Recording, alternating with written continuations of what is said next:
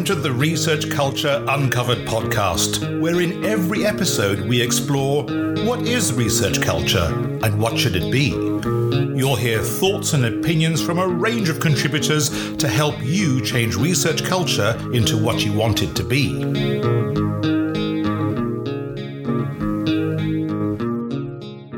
Welcome to Research Culture Uncovered. It's episode seven in the Researcher Career Season. My name is Ruth Winden, and I'm the Careers with Research Consultant at the University of Leeds. Today's episode is focused entirely on LinkedIn and what a difference LinkedIn has made for many of our researchers. I'll be sharing tips and strategies and point out some common mistakes I see researchers make. But don't worry, these mistakes are easy to fix. Why should you invest time in LinkedIn if you work in academia? I know that many researchers question my enthusiasm for LinkedIn. They tell me, I have enough on my to do list already, and now you're adding even more to it. I'm already on ResearchGate, I'm on ORCID, I have a university profile. So why should I add LinkedIn to the mix as well? Or, well, academics are not on LinkedIn anyway, so I'm not wasting my time here. As you'll expect, I see things differently. There are several reasons why LinkedIn is essential, in my view, whatever your role or the sector you want to work in. Admittedly, originally, LinkedIn was not built for academia. It had a clear business angle, and for many years, it was true that especially senior academics hardly ever appeared on LinkedIn. This has certainly changed. You will find many more academics and senior higher education leaders engage on LinkedIn. They share their research activities, post job opportunities, announce news and events, as well as their research groups and researchers' activities. All their activities make it easy to follow and engage with them and become part of their research circles. Second of all, the global network on LinkedIn is phenomenal. As of May 2023, LinkedIn has 930 million users all over the globe in any industry, profession, role, level of seniority, or specialism you can imagine. It is a huge database of real people, of real profiles you can learn so much from about careers and people's career choices. And you can also tap into your university alumni function to find specific people, all those people who fulfill your very own search criteria. For instance, I recently helped a postdoc find a connection for a role in data analysis in a company in Yorkshire where one of her previous group members had moved to a few years before. It took us literally five minutes to find that person. Another example is a postdoc who needs to relocate across the world together with her partner and find a new role in Australia. We were looking for contacts in a specific university, in a specific department. Again, in a few minutes, we had identified three profiles with even a link to Leeds. Where else do you get that kind of access? You can definitely find the right people within a short period of time if you learn how to use the alumni function via a university page. Or you want to identify professionals in more than the 63 million companies LinkedIn in 2023. And all these people and organizations come to LinkedIn because they want to talk about work, collaborations, they want to recruit new employees, identify research and business partners, or they want to share knowledge or even promote their work, their products, or expertise. Again, where do you find this focus on work? Not on any other social media platform I'm aware of. Thirdly, many universities, including the University of Leeds, have a clear strategy about engagement with the communities our research is for and with. The days of being an inward facing institution in academia are long gone. We're here to solve the world's greatest problems, enhance knowledge and learning, and collaborate with a wide range of research partners, locally, regionally, nationally, and internationally. And one of the online places where our audiences or stakeholders, as we call them, congregate all over the world is LinkedIn, whether that's funding bodies, private sponsors, organizations in our field, commercial, governmental, or charitable research partners, the media, groups of end users, they are all bound to be on LinkedIn, at least to some extent. Lastly, LinkedIn is an ideal place to stay in touch, as most people keep their profiles on contact details well into their retirement. And because LinkedIn is seen as a more stable and long lasting platform, especially in comparison to Twitter right now, users are unlikely to leave unexpectedly. So here you are, quite a few reasons why I think it makes sense to be on LinkedIn. And I hope they resonate with you. So, how much time do you need to spend on LinkedIn?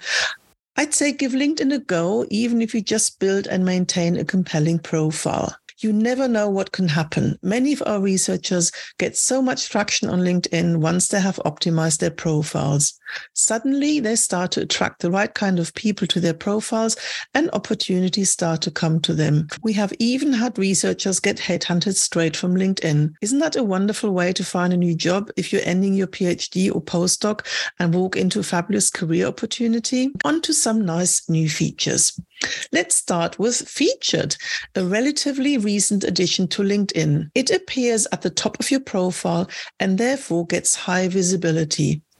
It's so prominent, you really can't miss it which is a wonderful thing if you use the featured section to share your most important work, projects, and successes, anything that you want people to notice.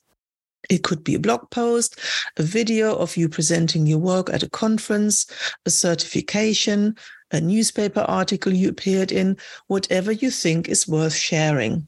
So, for instance, at the moment, I'm keen to promote our Research Culture Uncovered podcast. My only featured item is the podcast and nothing else. But you can showcase up to five pieces of content. If you want to show all five, then people must scroll through them to see them all.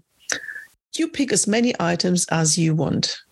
I was keen to only share one because I wanted to draw attention to the podcast and not distract the viewer with any of the other pieces I had before. And for sure, at some point, I'll change it up again. Keeping your featured section fresh and relevant is always a work in progress. But for now, I encourage you to think about what you want to share. What is your most relevant piece of work or achievement you want to highlight? And take it from there. Play with it, change it up, see what happens, see how people respond. Another recent change is the huge emphasis LinkedIn places on skills. For a long time, we've had a skills section where we can list up to 50 skills. Others can endorse us for our skills range and thereby evidence our skill set. Admittedly, I'm not a big fan of the endorsement feature, but it's not going away. So we have to find a way to make it work. My rule is that I only endorse people for the skills I have seen them use. That's my personal choice. I just question the point of the endorsement function if everyone just endorses people randomly, like giving it a quick Facebook like. But we know that hiring managers and recruiters search for skills. Unless we do ourselves justice by having a comprehensive list of the skills we master, we lose out. What is new for skills and what I find much more exciting is that we can now also list key skills in our experience section. So under each job entry, we can add the skills we're using. This makes our skill set so much more visible and meaningful because we can show our skills in a particular role, not just in general. This means we can also show the development of our skills, our increased competence levels, and the skills which we apply in a given context, rather than the indiscriminate list of 50 lower on our profiles. Just make sure you check out how the skills you list in a job then affect your skills list further down on the profile. The new skills I added certainly reshuffled my original list of 50 skills. Actually, it messed up the order of my top three skills that are immediately visible in that skills list. And so I had to go back in and tidy things up. A bit tedious, but worth the effort. So have a look at what skills you want to add in your experience section. You don't want to miss this new feature as the skills in your job role appear so much higher in your profile than the old list lower down. The third development I wanted to share is that generative AI is coming to LinkedIn. Yes, you heard me right. We are still waiting for the rollout, but apparently LinkedIn will soon have a tool similar to ChatGPT, which will write our About section and the Experience section. To be honest, I'm skeptical about this new feature. On the one hand, yes, it can give us ideas or inspiration or even write things for us. And for those who struggle with writing online profiles, this might look like a godsend. My main worries are twofold. Going by what I see ChatGPT created present, I expect a lot of bland, mediocre profile content. If we use these tools indiscriminately, all of us will start to look generic and make us into commodities. We will all start to look the same. I've spent the last decade trying to help researchers express their uniqueness, their individual value, and expertise. No one is a commodity in my books. We all offer something pretty special. If we take time to recognize our diverse talents, strengths, attributes, skills, and areas of expertise. So, the last thing I want us to do is let go of all that and let an AI tool take over. I can just see the temptation because AI will be so fast. It will look okay, and people will think it's probably good enough. The other concern I have is that AI will create many ethical issues. Just imagine a researcher whose strengths might not be communication get AI to write all their marketing documents, including their LinkedIn profile and their content on LinkedIn, and then goes to interview. Very quickly, it will become evident that the researcher's communication skills are not genuine, but AI generated. What a dilemma. Or maybe sometime in the future, it will be acceptable. Who knows? But until then, how do we resolve this issue? I'd say avoid it altogether. Use AI for inspiration, but take control of your representation online and on paper and get writing. So let's see when the AI tool arrives and how it will look like. If you get it soon, I'd love to hear from you as I'm keen to see how it works in action. And usually, although I have a paid account, I tend to get these new features very late. Oh, big sigh. And now on to my last part of the podcast the 10 common LinkedIn profile mistakes and how to avoid them. So the first one is the default headline. You might not know this, but LinkedIn doesn't make it easy for us. First of all, I'd say don't neglect your headline. Together with your name and your headshot, this is the first piece of information anyone sees about you when they search on LinkedIn. By default, LinkedIn pulls your current job title into the headline. But you're so much more than a job title. Don't become a commodity. And outside of academia, our job titles don't mean as much as to us. So, depending on your career goal, the default job title won't help a prospect understand what your role entails. The headline is also an important part of the profile to attract the right audience. The keywords in your headline determine how highly your profile ranks in a LinkedIn search. The search function on LinkedIn is similar to the search on Google or any other platform. It's all about AI and keywords. So, to rank as highly as possible, think through which type of keywords or terms you want to include in your entire profile, but especially in your headline. Make the most of the 220 characters. The second mistake I see is lack of visuals, not having a photo and not making the most of your banner image. With a headshot on your profile, LinkedIn claims you get 14 times as many profile views as without it. In this age where trust in online information is so low, you need to do all you can to show you're a real person and not a scammer. So do upload a headshot. Choose the formality or informality of your picture in line with your career goal. Regarding your banner, first impressions count here as well. Don't leave the top of your profile blank and show the blue gray default LinkedIn banner. It's a missed opportunity to show immediately what you're all about. What kind of image signifies what you do? What image would draw the right people to your profile? For instance, if you research the French Revolution, why not show an image that shows just that? If you work on computational modeling, can you take a shot of your work, unless it's confidential, of course, and upload it? Whatever you decide to show, ensure you have the full right to use the image. Many departments and Leeds also have their own image banks, which you can access. If in doubt, ask for permission to use it or use free sites like unsplash.com, which has amazing images you can access for free as long as you acknowledge the creator. The third mistake I see is a lack of focus for your profile. Who do you want to attract to your profile and who do you not want to attract, even repel? We can't attract everyone. There are 930 million people on LinkedIn, and a generic profile rarely works. I see too many generic profiles because people fear that if it is specific, they will lose out on people looking. A focused profile with a clear audience attracts more people who have a genuine reason to connect with you. So, for example, compare two PhD candidates in year four in medical engineering. One looks for a consulting role, the other one is looking for a postdoc. How will their profiles differ? And differ they should. For consulting, unless it's in the exact research field of medical engineering, that profile will focus much more on, on transferable skills, project management, any customer focus, and advisory experience. And it won't emphasize the research, any papers, as much as a profile geared at a postdoc where information will be much more geared towards the research skills, the research focus, publications, conferences, presentations.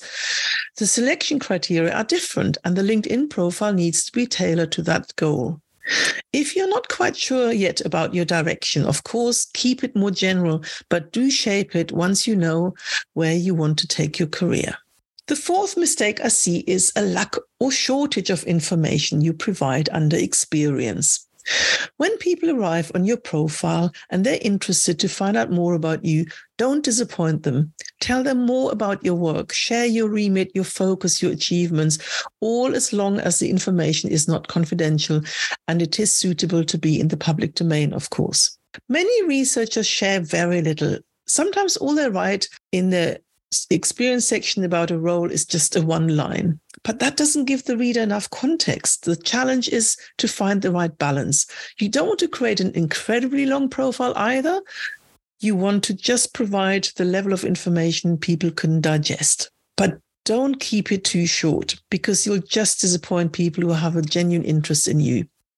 So play with it, test it with others, ask them whether the content you provide gives them enough to appreciate what you do.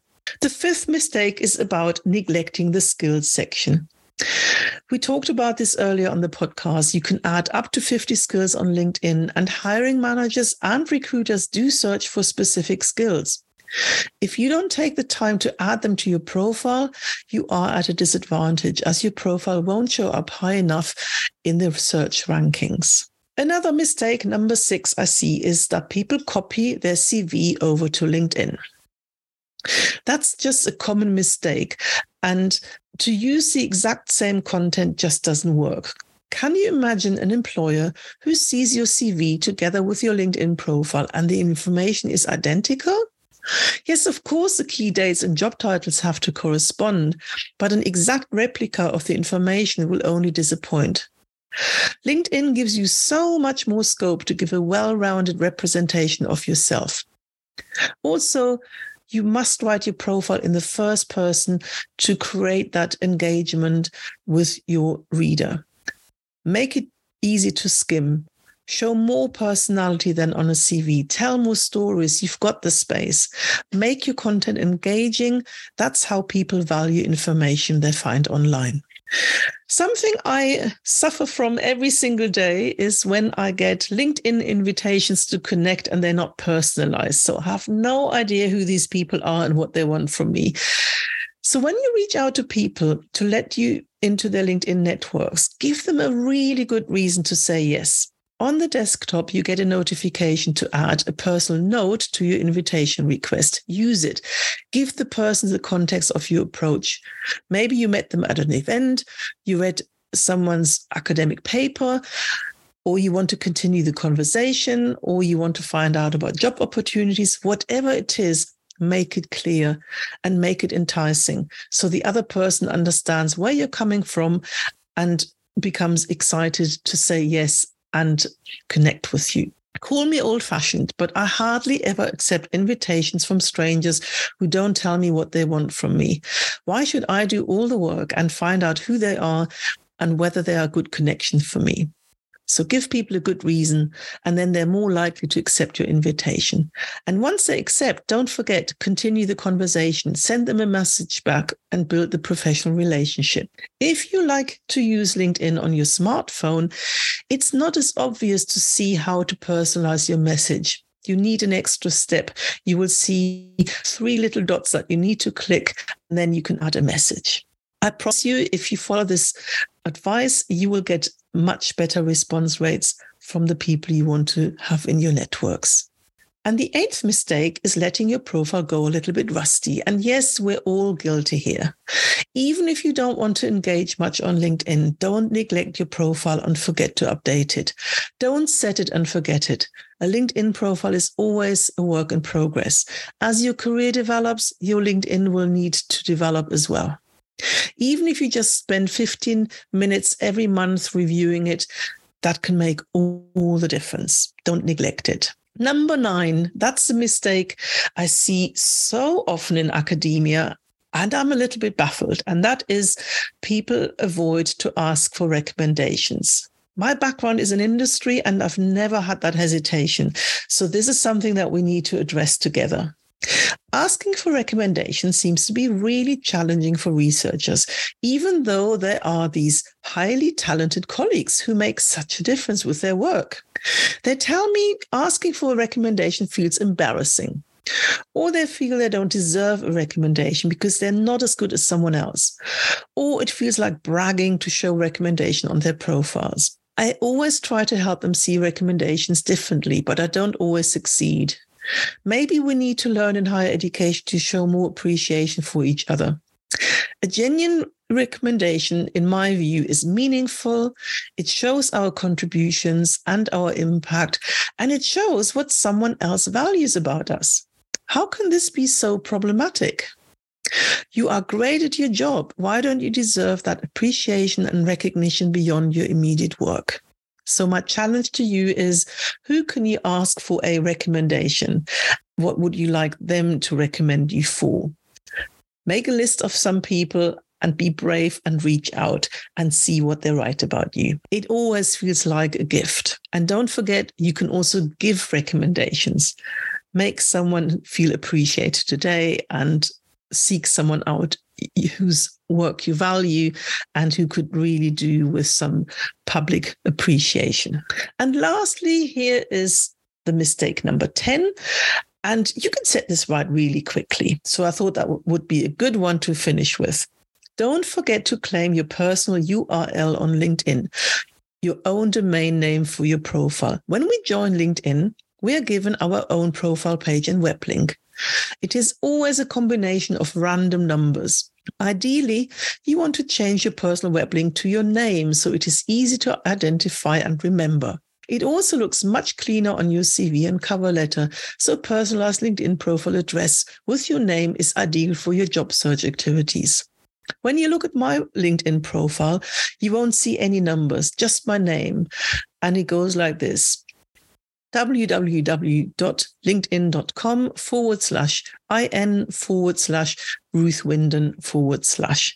It's basically just my name. All you need to do is go to your profile, look at the top right corner, and click on Edit Profile and your URL. And then delete the numbers that LinkedIn gave you initially, and then add in your name. Depending on how common your name is, you might struggle now that we have 930 million people on LinkedIn. But if you have a PhD and your name is already taken, then that's a quick way to claim your name and then never give it up. It's yours for life. This has been a long episode, but I hope you found our deep dive into LinkedIn and LinkedIn profiles valuable. I hope to see you on LinkedIn, and I also hope you'll join me for my last episode in the researcher career season this year on 14th of June. Until then, bye bye.